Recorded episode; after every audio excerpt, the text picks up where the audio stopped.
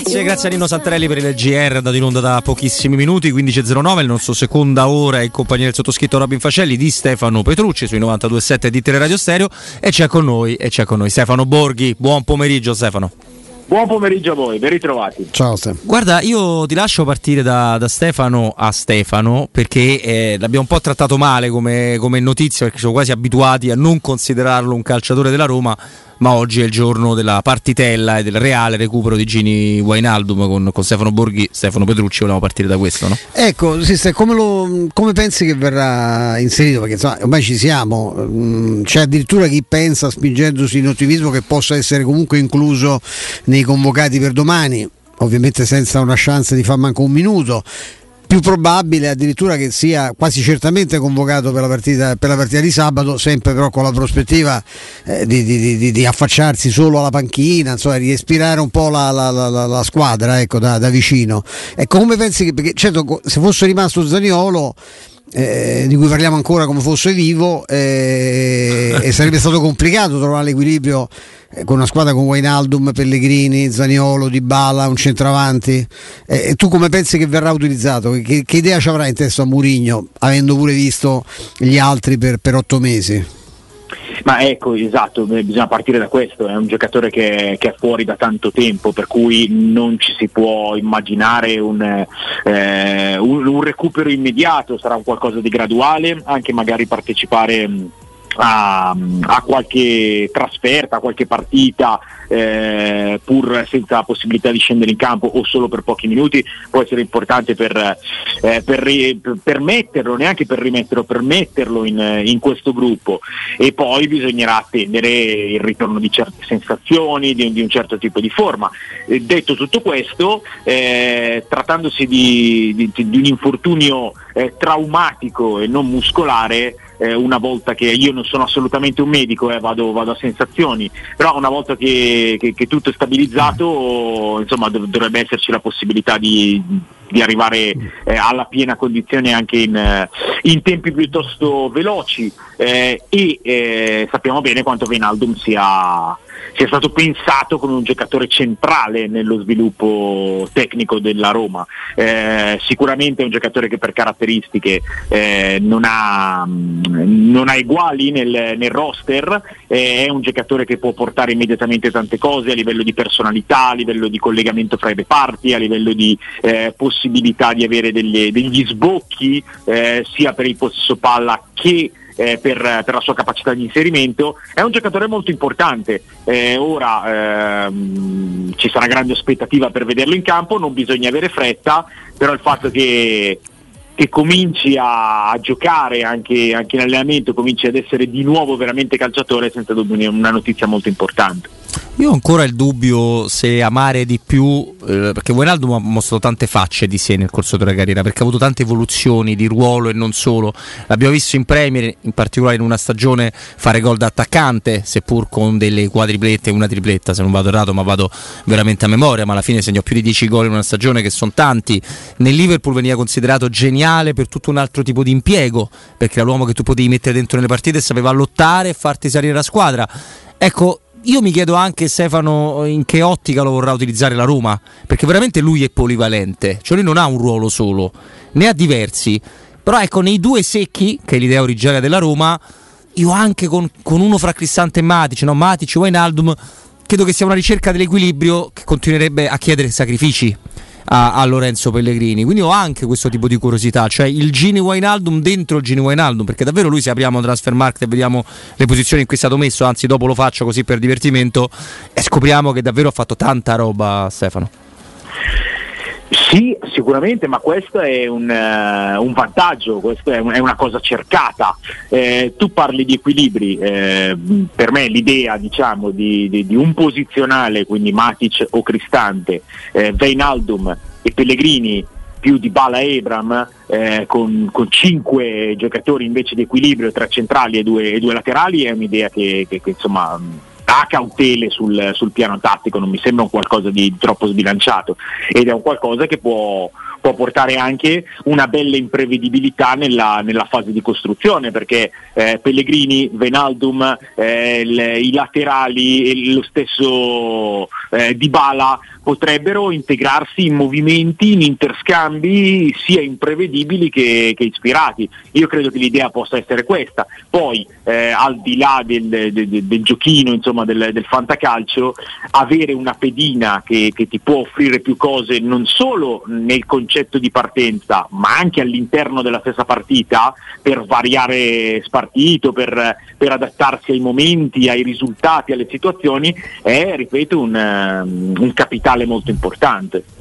Sono, una, eh, sono 265 partite da centrocampista centrale, 107 da trequartista, 38 da mediano, 21 da centrocampista di, sin- di, sinistra, 18 dalla destra, 10 da centrocampista di destra, 2 dalla sinistra e una da difensore centrale. Questi sono, le, sono, i ruoli che ha ricoperto Gini Wijnaldum nella sua carriera. A questo punto, visto che eh, quando Stefano Borghi parla con noi di, anche di movimenti, di calcio, non, non resisto e ve la, pongo un quesito a tutti e due, perché molti identificano il il, modo di giocare della Roma in Napoli-Roma come le contromosse, forse le uniche per cercare di limitare il Napoli. In realtà credo che la Roma stia cercando quello che ha fatto il Napoli-Roma da tutto il campionato. Credo che quello sia l'indice di un livello cui tu devi riproporti, non soltanto a livello agonistico, chiaramente se è la grande partita, se è il Maradona, hai degli stimoli in più che vengono automatici, però credo che la Roma quando si è trovata a galleggiare con quella frattura fra centrocampo e difesa non fosse l'esigenza reale ricercata dalla squadra, fosse il momento, gli infortuni, il trovarsi a fare delle contromosse, ma mm, il tempo solo ci dirà se perché tu con quel, quel tipo di gioco là lo puoi fare contro tutti gli avversari della Serie A. Non è che ti serve per forza quella che ti aspetta quella che sa, marca, è quello il modo, credo io, Stefano Petrucci. Ma lui ha un'identità complicata, il, il, il gioco di Mourinho ha un'identità complicata perché è molto legata alla, alla cioè tutti, tutti, tutte le squadre sono legate alle prestazioni individuali, rischio di dire una banalità, io volevo dire che ecco, rispetto a chi cura molto lo schema, la, la, il taglio, la, la, sovrapposizione, cioè lui punta molto sul, sulla qualità individuale, le, le, quelle cose che ti dà sono più sull'intensità, sulla concentrazione, sulla, sulla, fase difensiva, poi ti lascia estremamente libero. E a un certo punto lui lo ha anche detto, perché poi siccome lui passa spesso dicevo che a Roma per un fregnacciaro che dice solo cose così per mascherare lui ha detto noi stiamo cercando di nascondere i nostri problemi le nostre magagne che ci sono che conosciamo gli è sempre mancato oggettivamente il giocatore che lui ha inquadrato come un elemento fondamentale per la costruzione del gioco che è appunto sto Wijnaldum che eh, dovremmo aspettare almeno un paio di settimane prima di vedere però intanto si è riallenato con la squadra e si mette, e si mette là. Tu, tu la vedi diversamente tu Stefano c'hai un'altra un'altra no, idea. no, è vero, lui l'ha detto più di una volta Mourinho, intendo che che eh, insomma si, si, aspettava qualcosa di più, qualcosa di diverso, soprattutto nella, nella parte centrale diciamo, del, della prima metà di stagione in cui appunto la squadra spesso risultava allungata. Eh, poi, eh, come diciamo sempre, eh, è vero che il lavoro, l'idea, la, cioè la costruzione di, di, di, una filosofia di gioco e soprattutto di un'interpretazione di gioco sono, sono cose basilari nel calcio di oggi per poter uh, alzare i propri livelli e per poter arrivare a grandi obiettivi. Su, questo non ci piove. Altrettanto vero è che eh, avere a disposizione del, de, de, dei grandi interpreti eh, fa la differenza e allora eh, Dybala al 100%, Abram al 100%, Matic al 100%, Wijnaldum quando arriverà al 100% fanno, fanno la differenza. Eh, allo stesso modo, secondo me, alcune scelte a volte eh, collegate a, a, ai periodi di forma, collegate anche eh, magari a, al grado di ambientamento, penso a Matic. Matic eh, inizialmente giocava tantissimo, un giocatore che non era abituato eh, da, da, tempo a, fare proprio tutte le partite e non aveva mai giocato in Italia, per cui cioè, b- poteva avere anche un, un, elemento esperto come lui bisogno di, di ambientarsi un attimo tutte queste cose hanno portato cioè, a, a, un, a, una resa di gioco che, che, che non risultava soddisfacente, anche se i punti sono sempre arrivati. Adesso mi sembra che ci siano queste possibilità eh, di alzarsi un po' di più, eh, di provare un po' di più e da qua la differenza nettissima del tipo di prestazione fatta nelle due partite con il Napoli, che possono essere due esempi. Eh, la, quella di andata in un momento in cui la Roma eh, non, non, poteva fare altro che, che, difendersi o non voleva o non riusciva a fare altro che, che, che difendersi e la partita di ritorno in cui invece c'è, c'è stato un atteggiamento molto più proattivo, eh, una prestazione nettamente in entrambi i casi sono state sconfitte, però eh, anche questo ci insegna come il risultato sia una certificazione, ma eh, l'arrivare al risultato in un modo o in un altro, sia che sia un risultato positivo, sia che sia un risultato negativo, fa tanta differenza. Eh. Sì, sì, no, poi è chiaro che eh, le soluzioni che ha, avuto, che ha, messo in atto spesso la Roma sono soluzioni comunque da rimarcare, no? Perché se tu sei il più bravo di tutti a segnare sul calcio piazzato, ma non segni mai un conto, se tu invece ci fai il 30-40% dei gol diventa ufficialmente una risorsa, però non ti aiuta nello sviluppo del gioco e soprattutto in certe partite c'è il rischio che tu ne possa battere davvero pochi e questo è capitato. È chiaro che il range di un gol su palla inattiva per 20 volte, forse anche di più che tiri una punizione, un calcio d'angolo, forse segni una volta, poi c'è la partita in cui ne segni due, ma poi non segni per altre 10 e quindi è chiaro che aumentare tutto il resto del giro palla è, è fondamentale. Avevamo una curiosità proprio con, con Stefano Petrucci, caro, caro Stefano, perché eh, il Tottenham si porta a casa Pedro Porro contratto di 5 anni, ragazzo cresciuto nel, nel Raio Vallecano che ha fatto innamorare Guardiola, che lo prende al City giovanissimo e, e poi iniziamo una girandola di, di prestiti, di, di, esperienze, il Girone ha il Valladolid e lo Sporting di Lisbona. Sicuramente ragazzo talentuoso, sicuramente forse non aveva avuto la crescita che si aspettava al Manchester City, questo magari sì, però a me sembra un bel colpo. Chiaro che non sì. è un giocatore mainstream, per questo mm. tu cioè, lo, lo, puoi descrivere meglio. È il figlio di Nicola? Non è il figlio di Nicola. no. Forse cugino. Mm. Ma no, eh, guarda, sono contento perché è, è, è vero. Io la, eh, me lo ricordo nel Girona, quando fece il, il suo primo prestito in Liga dal, dal Manchester City, erano credo anche appartenenti alla stessa galassia, diciamo e mi sembrava un laterale con, con delle prospettive veramente molto intriganti. Eh, per cui poi mi è spiaciuto assistere a questa sorta di, eh, di, di partenza a rilento nelle, mh, nelle esperienze successive. Eh, devo dire che poi nello Sporting con un allenatore molto capace come, come Amorim, eh, in un contesto virtuoso, eh, ha cominciato a, eh, a, lievitare e adesso credo che sia un laterale di, di caratura. Oltretutto tutto eh, ritengo che le, le, sue caratteristiche siano particolarmente adatte per una squadra che gioca col, col sistema dei tre centrali e laterali a tutta fascia. Credo anche che eh, per lui poter lavorare, vedremo quanto, ma comunque un po' di tempo con, con uno come Antonio Conte possa essere una, eh, una, grandissima occasione, perché Antonio Conte un giocatore del genere te lo migliora ulteriormente, gli dà quelle cose che, di cui ha bisogno, magari un po' più di, di, spessore agonistico, un po' più di cattiveria, un po' più di mentalità e, e credo che che per il suo percorso che è arrivato ad un dunque finalmente allineato alle sue, alle sue potenzialità, questo sia un passo molto positivo. Sì, perché probabilmente lui, dicevi bene, il 3-5-2 riesce a, a, trovarsi nel mezzo di un ragazzo che non è forse mai diventato né un vero terzino destro da 4 né una vera ala destra da 3 dietro, dietro la punta. Forse si trova bene in quella linea lì, tant'è che i gol non sono mai stati tantissimi. Ecco, per questo no, io, io lo ritengo più, cioè, eh, sì, come dicevo, Laterale a tutta fascia perfetto. perfetto. Se devo scegliere fra mm. ala e terzino, è più un terzino, eh? È più terzino, sì, sì, non è, non è abbastanza offensivo. Infatti viene considerato un eventualmente da utilizzare più alto se hai problemi, eccetera, eccetera. Stiamo vedendo. pure questa, sì. Eh, stiamo vedendo Stefano con Stefano Petrucci, eh, che è arrivata un'offerta da 25 milioni, bonus compresi per Beto, attaccante dell'Udinese, mm. che conosciamo molto bene. Ora non so se andrà, l'Everton ha tremendamente bisogno di gol, ha cambiato un'altra volta allenatore, finisse oggi il campionato sarebbe in Championship. Eh, L'Udinese è una bottega cara, ma se dai il giusto prezzo, un po' come l'Ajax. Beh, 25 sono pochi, poi comunque lui è interessante, è, è, è proprio da Premier, secondo me, stai, o so io che lo... Che no, è vero.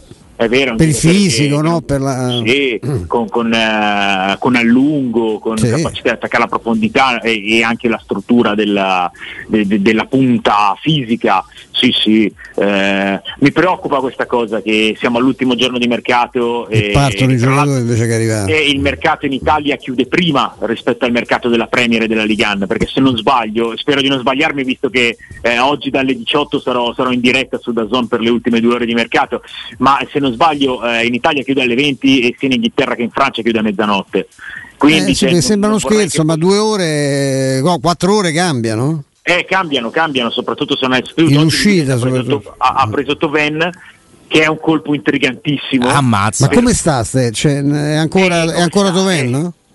Eh, diciamo che gli ultimi tempi in Messico non sono stati di, di, di mm. protagonismo formidabile, ecco. però io credo che sia, eh, insomma, che però, eh. e bisogna vedere come sta a livello di passo perché poi il Toben vero o comunque un qualcosa di vicino al Toben vero eh, visti, visto l'attuale campionato italiano dove chi, chi salta l'uomo e chi, chi, dà una palla filtrante fa la differenza per forza, insomma può essere, può essere un giocatore determinante, però eh, Toven mi pare, mi pare, un po' l'operazione fatta per, per bilanciare i problemi di Deulofeu eh, sì. Beto è un altro elemento. È vero che quest'anno Sottil ha lavorato molto bene su Success e spesso lo ha, spesso, comunque mh, diverse volte lo ha preferito addirittura. Sì, sì l'ha tenuto, ha fatto partire in panchina eh. un sacco di volte, è vero. Eh, eh, detto questo, insomma, eh, perdere Beto sul gong del mercato, sicuramente l'Udinese ecco, è l'ultima delle società sprovvedute, nel senso che eh, fanno le cose sempre in, in, maniera molto molto oculata e pianificata, quindi eh, al limite eh, dovesse partire Beto, sono sicuro che abbiano già in tasca una soluzione. Però, a me, però, a me preoccupa. Io, io, non lo so, io non lo so, guarda, mi, perché Mm, penso che non so, un po' la tentazione per molti possa essere quella di dire l'Udinese ha fatto una grandissima partenza, l'Udinese eh, non rischia nulla, eh, l'Udinese può permettersi di usare questi mesi come sperimentazione. Io dico ni, perché il, la penalizzazione preliminare data alla Juventus, e adesso vedremo poi tutto l'iter che, che coinvolgerà diversi passaggi, diversi mesi, però la penalizzazione preliminare data alla Juventus, cioè la classifica di oggi, 31 gennaio, certo. dice che per Udinese, Fiorentina, Torino, eh, c'è la possibilità di assaltare la qualificazione europea. Ah, sì. Beh, la Roma è lontanuccia magari quel gruppone, no? no? Sì, sì. Cioè, sì, Ci sono dei punti, però quello che dici è assolutamente no, il senso. Setti, il settimo posto porta in conference. Sì, sì, sì, il settimo sì, sì, porta in conference. E quindi io spero che sia un, un'opportunità golosa per tutti. È anche vero che insomma eh, poi i conti e la possibilità di fare grandi ingressi sono, sono, sono cose determinanti. Però vediamo, mi sembra che stiano muovendo tante cose, quantomeno nelle intenzioni, ma che siano soprattutto cose in uscita e non vorrei che che, che, che, insomma dall'estero vedessero l'ultimo giorno di mercato della Serie A come, come discount, come Sì, perché poi ho visto il Toro si è mosso in maniera interessante. Il Toro si è mosso in maniera interessante. Lukic però mi sembrano pochi 10 se, se sono quelli. Eh, ma è un giocatore che, va a scadenza, non ah, nel 23 ma nel 24. Cioè, perché gioca importante. E, è importante e oltretutto voglio dire è un giocatore che, che è stato poi, poi, è rientrato tutto e ha avuto un livello di prestazione eh, molto alto. però lui da capitano appena nominato eh, si rifiuta di giocare la prima partita di campionato contro il Monza.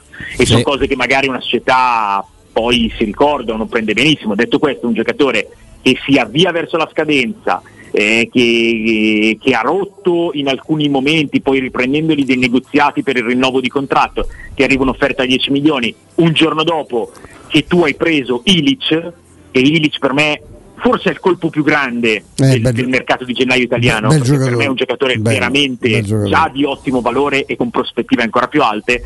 E, e secondo me è una cosa che fai. Poi Capisco anche la, insomma, l'indiscrezione secondo cui Juric avrebbe spinto per tenere anche Lukic, perché il passo in avanti lo fai quando aggiungi, però eh, se io penso a com'era, com'era il Torino a Ferragosto quando è iniziato il campionato, una squadra con, con degli enormi punti di domanda perché aveva venduto tantissimo e non aveva preso nessuno. Ora, ha inserito gente come Miranchuk, come Vlasic che saranno da riscattare, saranno sborsi importanti, però so, so, sono giocatori che se riscattati ti fanno fare un salto in avanti enorme e lo stanno dimostrando in questo campionato.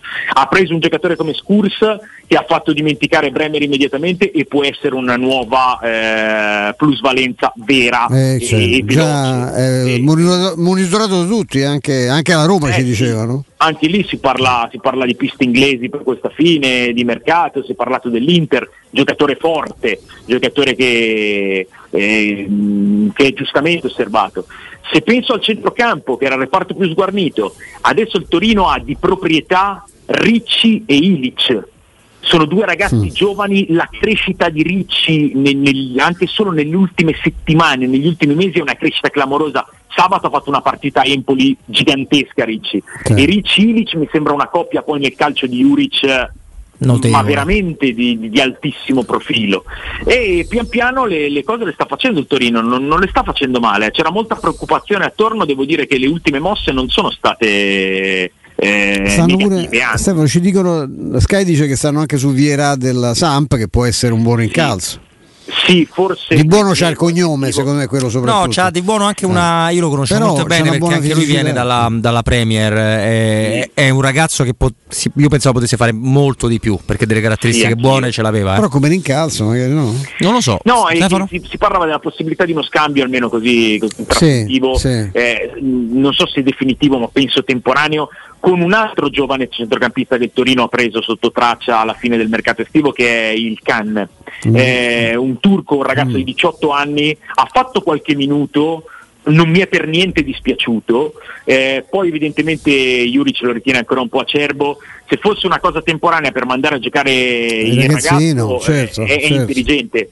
Se invece fosse una cosa definitiva per me eh, non varrebbe la candela perché Vieira ha delle caratteristiche note ma è un giocatore che ha fallito salto in alto. Eh, eh, Invece cioè, il turco potrebbe, potrebbe crescere. Mm, mm. Sì, sì, sembra un ragazzo interessante. Nel frattempo questa la diamo perché Luca Pellegrini ha l'accordo fra Eintracht dove in prestito Juventus e Lazio per andare proprio alla corte di, di Sari, lo conosciamo bene, è cresciuto nella Roma Luca Pellegrini, però c'è bisogno dell'uscita di Fares che non è convinto, faccio fatica a dargli torto della destinazione Antalya Spor. C'è il mare bello, ma insomma come campionato, Beh, come, come società campionato. non è il massimo. Beh, oddio, adesso sta la Lazio. Antalya c'è il mare vero? Se, Stefano, ti rubo due, due, minuti che sono lunghissimi, però per, insomma, mh, non te l'ho mai chiesto, se hai avuto la voglia di chiederti un po' per il tempo, un po' per le partite dietro, dietro l'altra. Oggi si è pronunciato il Tribunale di Madrid sulla Superlega, ma non è questo su cui ti chiedo un, una cosa, ovviamente, dando, fra virgolette, ragione, dire nessuno può impedire di fare un altro torneo, no? Eh, sembra una vittoria per chi vuole la Superlega. Ti ripeto, non è su questo, è solo per dare il gancio della notizia. Quello che ti chiedo è te da veramente innamorato di questo sport, narratore di questo sport, ti fa ingolosire l'idea di avere tutti quei club a combattere sempre fra di loro in un circuito chiuso perché dici però sono sempre grandi partite, magari me le fanno commentare a me, o sei della linea, ragazzi, se ci va il vecchio Malaga e non ci va per dieci anni l'Inter o la Roma perché programmano male, eh, ciccia, no? Pazienza, è proprio una linea filosofica sull'amante di calcio Stefano No, eh, il circuito chiuso non fa parte del mio concetto di sport. Okay. Eh, e credo non faccia parte del concetto di sport europeo. Negli Stati Uniti è un altro discorso, ma non, non, ci può essere nessun tipo di paragone, anche perché magari ci si potesse paragonare con eh, il, il, modello sportivo statunitense. Eh, noi siamo un'altra cosa eh, e quindi, quindi il circuito chiuso no la necessità di, di, fare delle riforme e di fare delle riforme magari anche un filo più, più centrate rispetto alla nuova Champions League che, che, ha pensato e che proporrà l'UEFA, che mi sembra qualcosa di veramente cervellotico eh, e non so quanto più attrattivo. Eh, bisogna, bisogna, pensare perché poi la, la, la, grande partita, il grande evento è, è sempre quello che aspettiamo e io non sono d'accordo ad esempio sul fatto che ah, se avessimo Bayern Monaco, Liverpool, Paris Saint Germain, Manchester City, Real Madrid, eh, Barcellona eh, 3-4 volte all'anno ci verrebbe a noia. No, io lo vorrei 30 volte all'anno. Eh, quindi eh, andare mm, a, a pensare delle cose di questo tipo per per regalarci sempre più spettacolo. Io continuo a pensare nella mia ingenuità e faccio un altro mestiere, però eh, sono innamorato del, del calcio e, e, ho una visione anche romantica, aumentare l'importanza delle altre competizioni. Europa League e Conference League eh, non possono essere eh, neanche i parenti poveri, ma, ma, proprio quelli che vivono nella dependance rispetto alla Champions League. Aumentiamo anche il valore delle altre competizioni, coinvolgiamo tanti club nelle rassegne internazionali e pazienza se un anno sei in Champions, se un anno sei in Europa League, se un anno sei da un'altra parte. Eh, facciamo in modo che tutte le competizioni internazionali, che tutti gli appuntamenti internazionali siano di rango, siano di livello e poi apriamo, perché il circuito chiuso oh, a, me, a me non piace.